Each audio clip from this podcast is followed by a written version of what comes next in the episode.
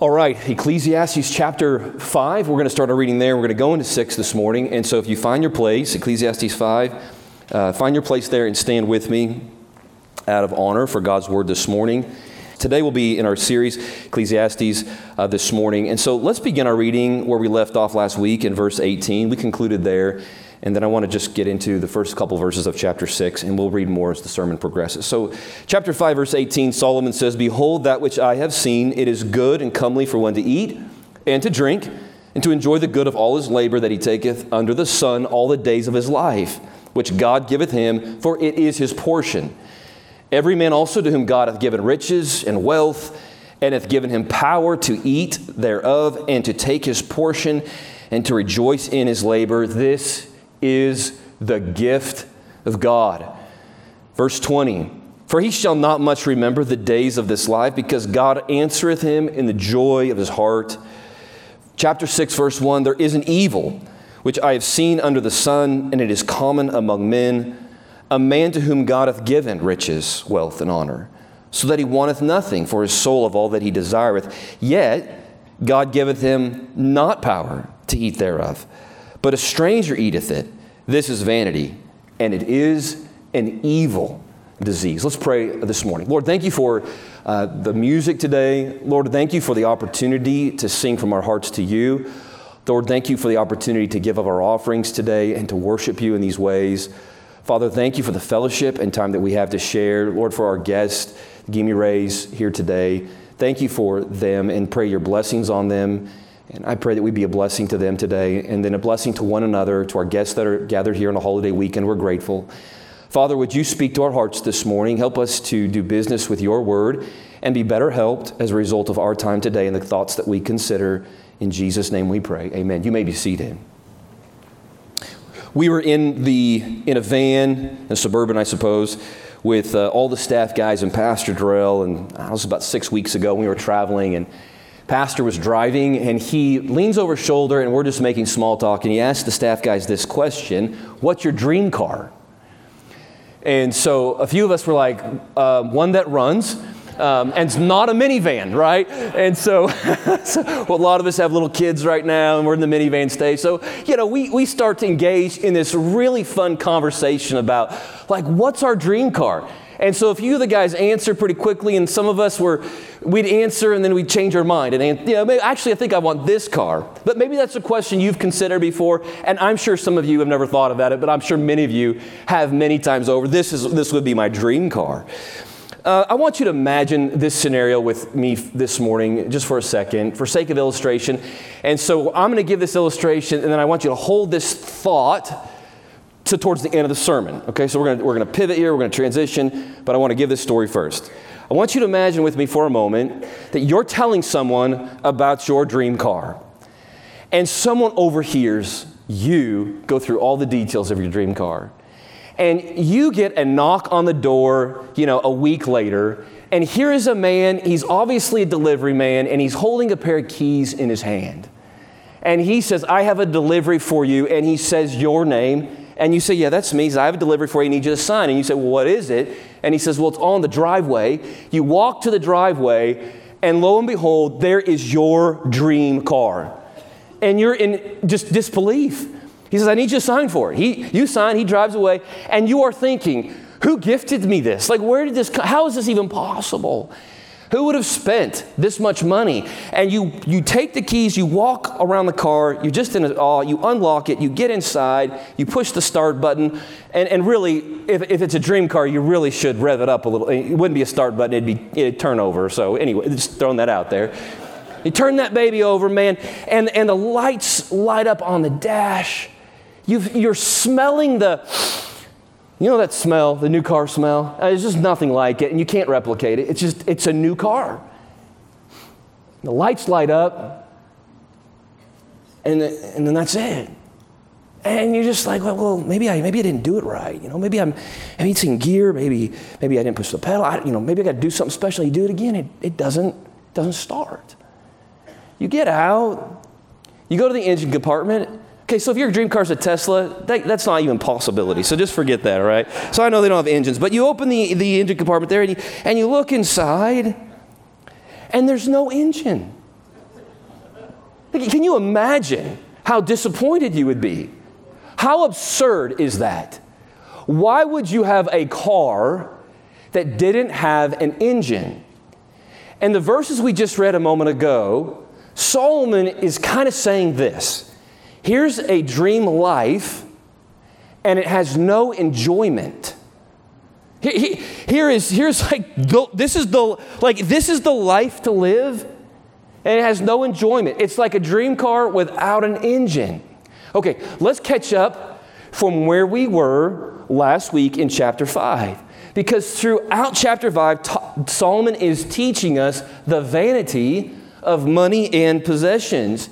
And he says and teaches that we spend so much of our life, our time, our energy, our effort, so much of our emotion wrapped up in earning money and getting more stuff and more things. And this is an evil and it's not wrong. And he never casts judgment on it.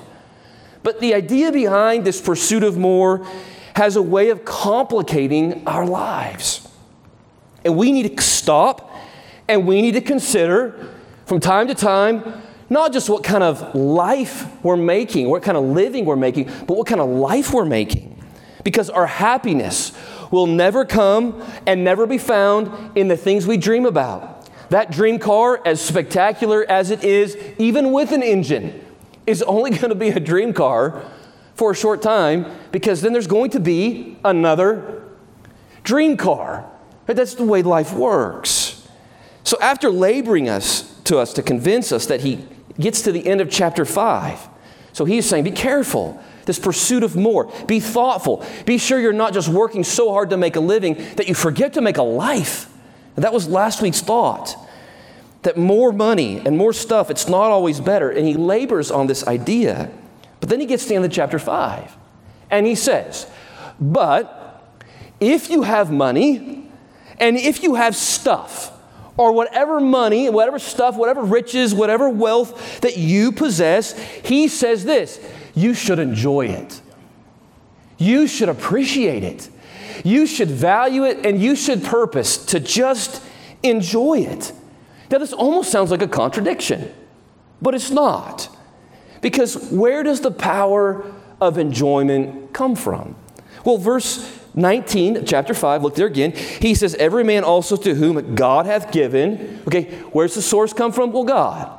So God's given. In verse 18, he said that he gives to every man a portion of what, what God intends to give to them. We talked about that last week. And so God's given riches and wealth, and he hath given him power to eat thereof. He says that we might rejoice in labor. He says, and this is, again, it's the gift of God. Where did the gift come from? Where did the riches come from? Where did the wealth come from? The good in your life. And we said this last week. We tried to define wealth. And wealth means you have more than what you need to eat and shelter your body, right?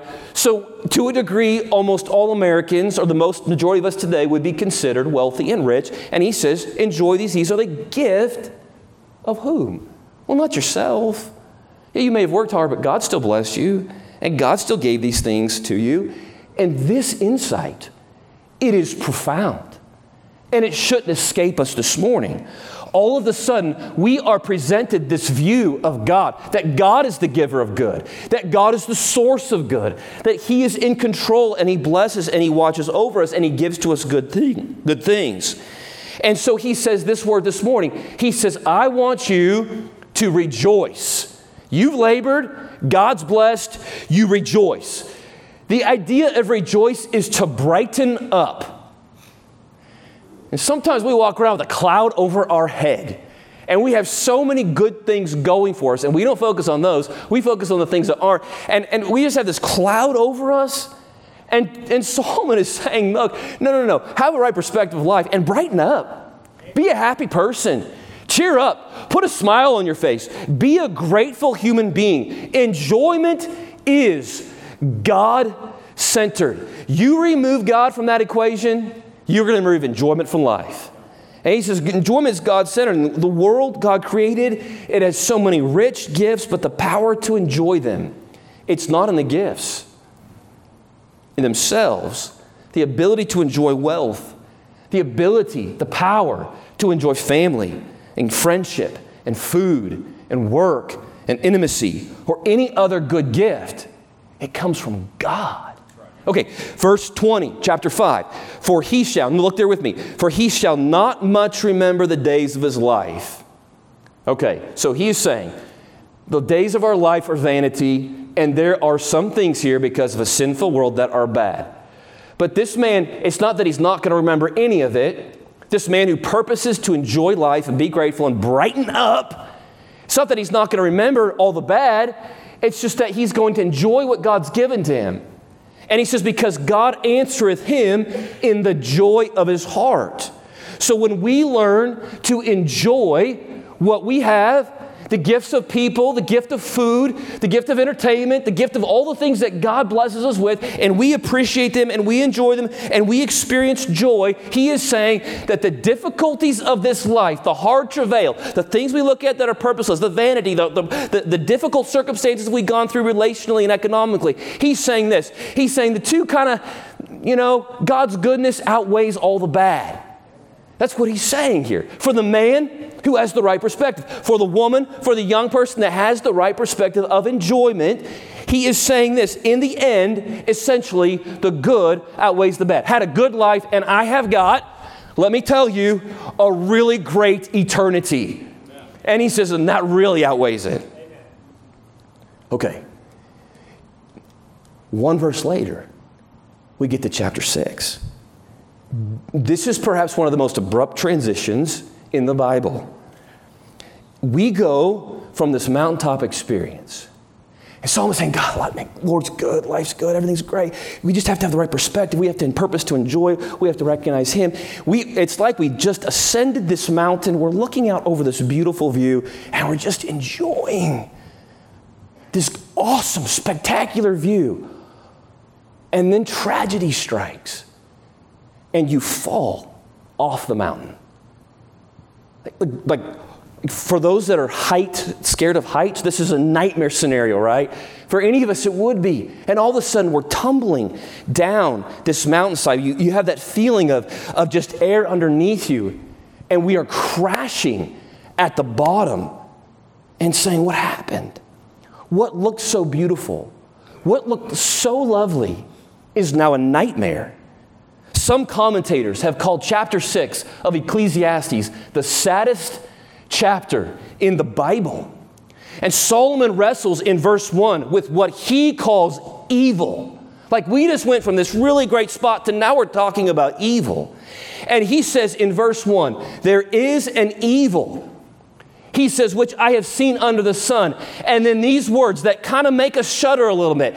And it is common among men. Lots of people experience this. And he says it's an evil. What's the evil? Well, he begins to articulate that to us and illustrates that to us with the story of a man. And so in verse 2, this man had wealth and honor. Verse 2 again with me a man to whom God's given riches, wealth, and honor. So he wanteth nothing for his soul of all that he desireth. Yet God hath given him not power to eat it. This person works hard his whole life. God gives him riches. God gives him wealth.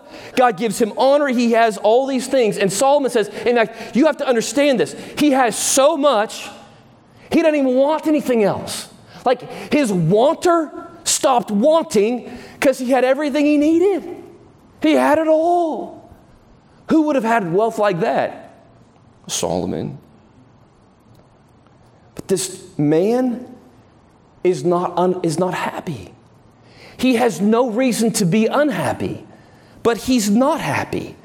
Okay, then we get to verses 3 through 6, and I'm going to read these. You read along with me, and we'll explain them. He says, If a man beget an hundred children and live many years, so that the days of his years be many and his soul be not filled with good, and also that he have no burial, I say that an untimely birth is better than he, for he cometh in with vanity and departeth in darkness and his name shall be covered with darkness. Moreover, he hath not seen the sun, nor known anything. This hath more rest than the other. Yea, though he live a thousand years twice told, yet hath he, he seen no good. Do not all go to one place. Okay, so here's a guy who's concerned about how long he lives. We all are concerned to some degree about that. Someone dies at a young age, what we consider young, and we think life was cut short. It's not fair. And to all of us, we're concerned to some degree about longevity. And so this man is, and he says God gives to this man 2,000 years of life. I don't know that I want to live that long. You may, I don't know, but that's a really long time. And he's making this point. It's an extreme example. And this guy just lives for a really long, he has got this really long life that God's blessed him with. Not just that, but he has 100 children. Okay, his poor wife. All right, we'll start there. But again, it's hyperbole. He's making a point to an Old Testament Jew to whom he was writing having abundant resources, which this man did. He wanted nothing, okay, he had everything, and a long life, which he did, 2,000 years, and he had a large family. These were all marks of God's special favor to him.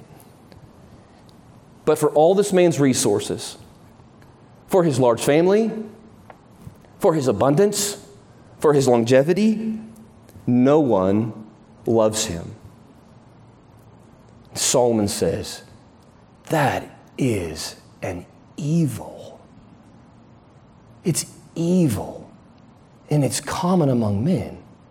What's common? That a man would have a hundred children and abundant resources? No, but that he wouldn't be loved. That's common. That he would have no one that really cares for him. He says that's common among men. And he says to not be loved, that is evil. It's not right. It's heartbreaking. It's gut wrenching to Solomon. And perhaps this is how he views himself. Here's this man who dies, and no one comes to his funeral. That's what he says. His relatives stick around for the inheritance, not because they care about him. The man had everything, but he had no love. And because he had no love, he had no joy. He had no satisfaction. And Solomon concludes, and here's what he concludes in these verses we just read it would have been better for this man without love to never have ever been born. Job said something like that, didn't he?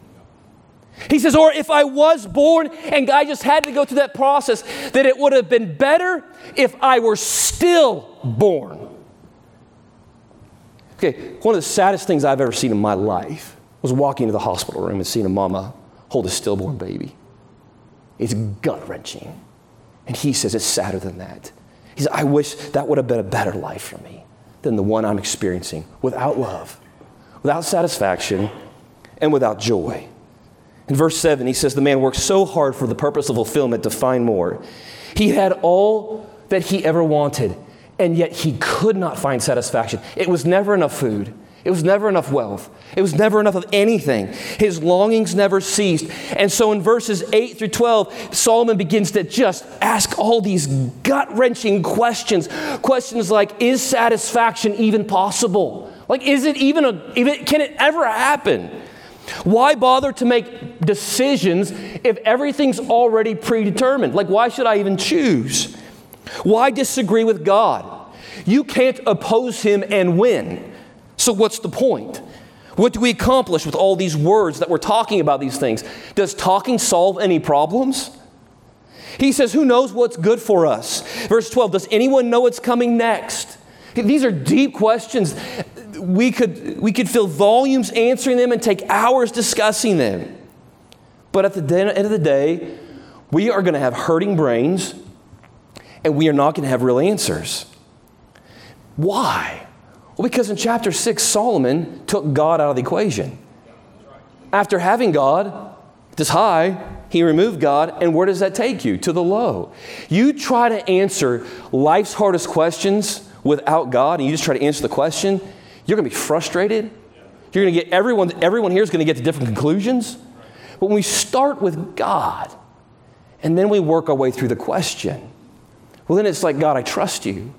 God, I don't understand, but, I, but I'm beginning to understand you. And that frames our life. I know you have a purpose.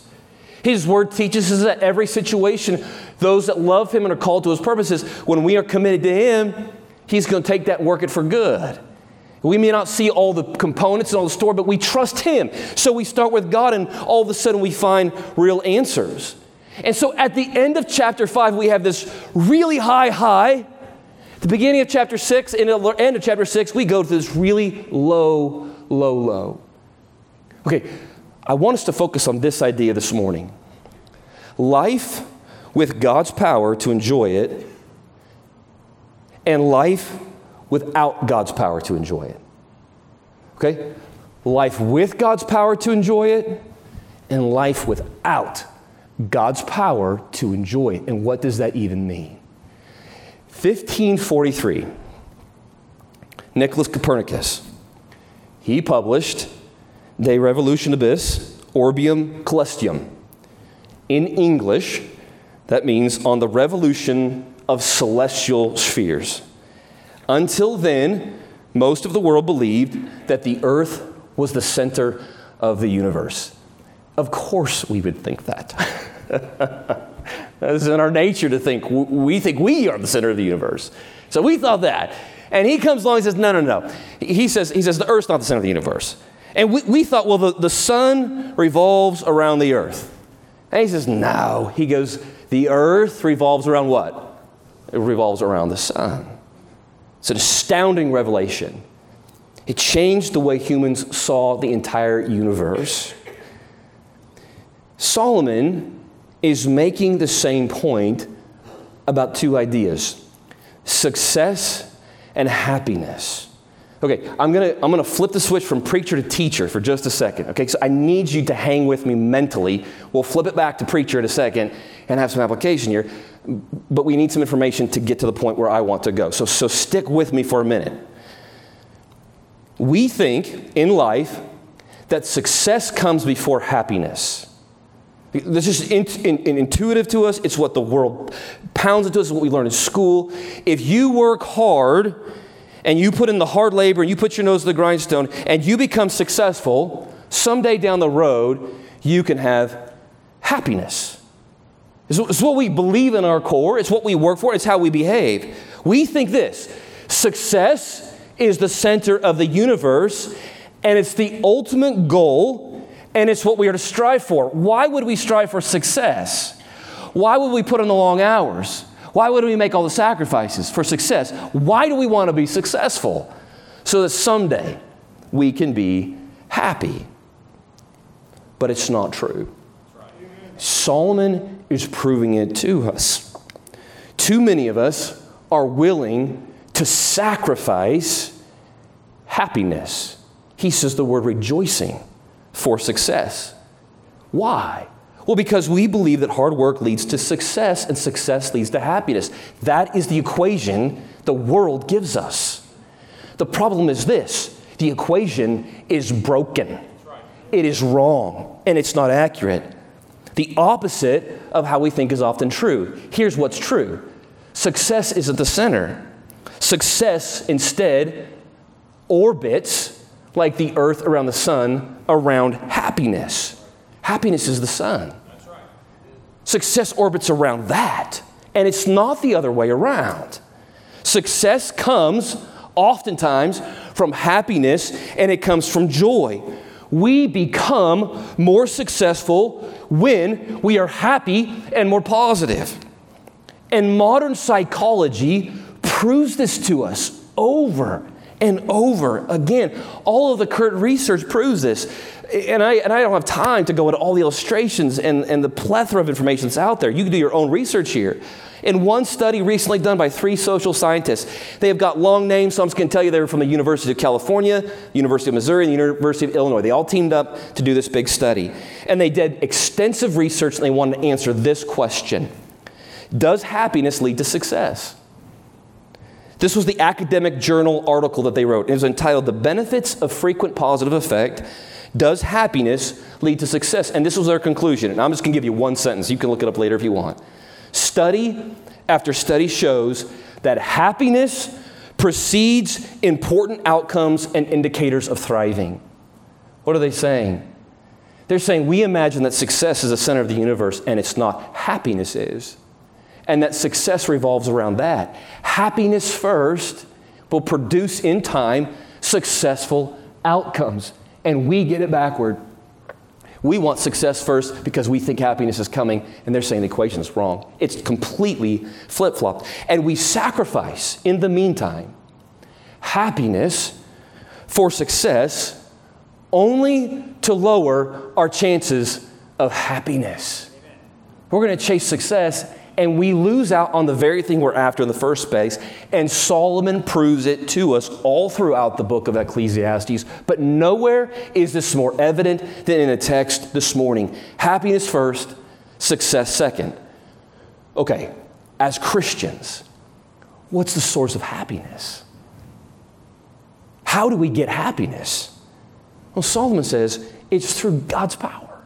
Okay, um, screen, do we have that verse ready, guys? Okay, I, have highlighted these verses and I want us to read them together. And I want you to pay careful attention to the words that are bolded and bigger on the two screens we're going to read. Okay, so chapter 5, verse 19 of our text this morning, look at the word. He says, God hath given riches and wealth and hath given him power. Who gives power to eat thereof? To take his portion? To rejoice, to brighten up, to be happy in his labor. This is the gift of God.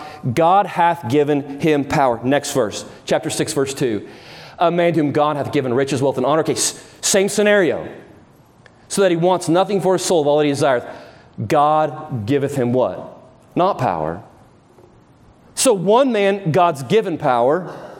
To one man, God has what? He has not given power. What is Solomon suggesting here? Okay, question Is the power to enjoy life arbitrarily given by God? Okay, here's a guy who's got wealth and riches and honor, and by the way, it's got an engine in it. This guy's got the power to enjoy it from God. This guy has the car, the dream car, and it has no engine. He's got the wealth, he's got the riches, he's got the honor, he's got it all, and he has no power to enjoy it. God gave it. Is the power to enjoy life arbitrarily given by God? Is it like winning the ultimate lottery? Do some of us get to enjoy life and then some of us don't? I think you know where I'm going, but let me just answer it. The answer is no. It's not arbitrarily given. The end of verse 19 says, This is the gift of God. What do we know about gifts?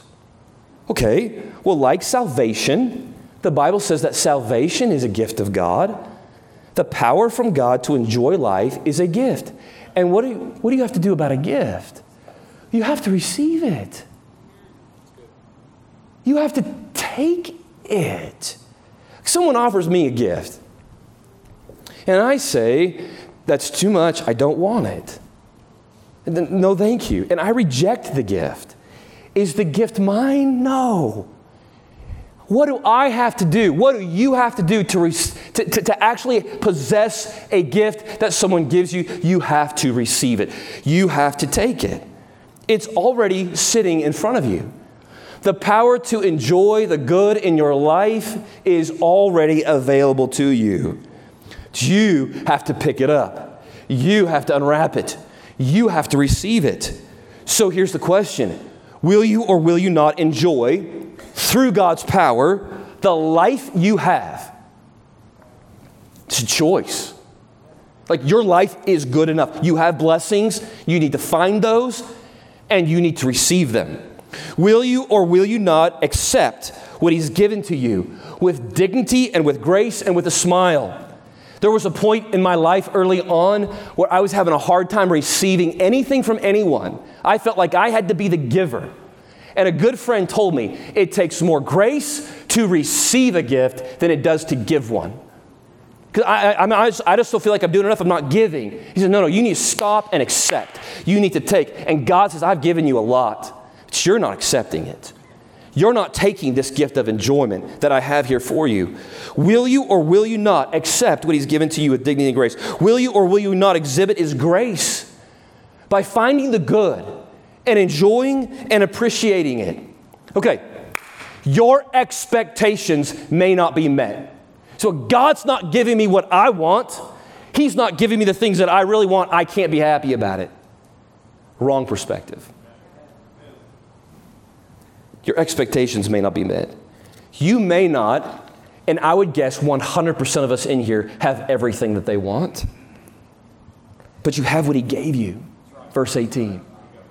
And what He gave you, that is a gift.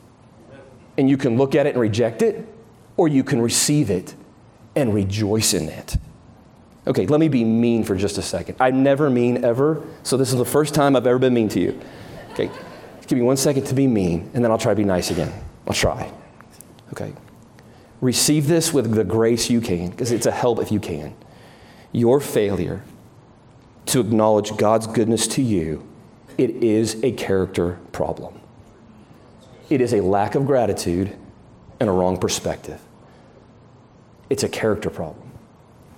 See, the ability to enjoy life, the ability to brighten up, the ability to be a happy person, it comes from within. It is a matter of character, and it is not a matter of circumstance. There are not enough circumstances in the world that will ever make you happy. Rejoicing is a gift from God that you receive or you don't. It's a matter of character. It's a choice we make to accept the gift and say, Thank you, God. You'll listen to Missionary Beam's testimony tonight. He's nothing compared to us. Grew up in the streets in poverty, eight years old on the streets, starving to death. Came to America, was under 100 pounds. Happiest person I've ever met. It's not a matter of circumstance. I choose to be happy. I choose to be grateful. And guess what happens to people that are grateful and happy? Success comes later. And I, I, I, don't have time this morning. I don't have time to finish the sermon I have. There's story after story after story, study after study after study. Happy people become successful. And we just want to be successful and be mean spirited and unhappy and then imagine that that's going to come, and it never will. It never, we're chasing the wind. You will never be happy until you have fixed this equation in your life. Well, I have moments of happiness, sure. The Bible says that even in sin we find momentary pleasure, but it never lasts. Your sorrow will return. Your meaninglessness that you feel, the contempt in your heart you have for your life, comes back. Only God gives purpose. Only God gives joy.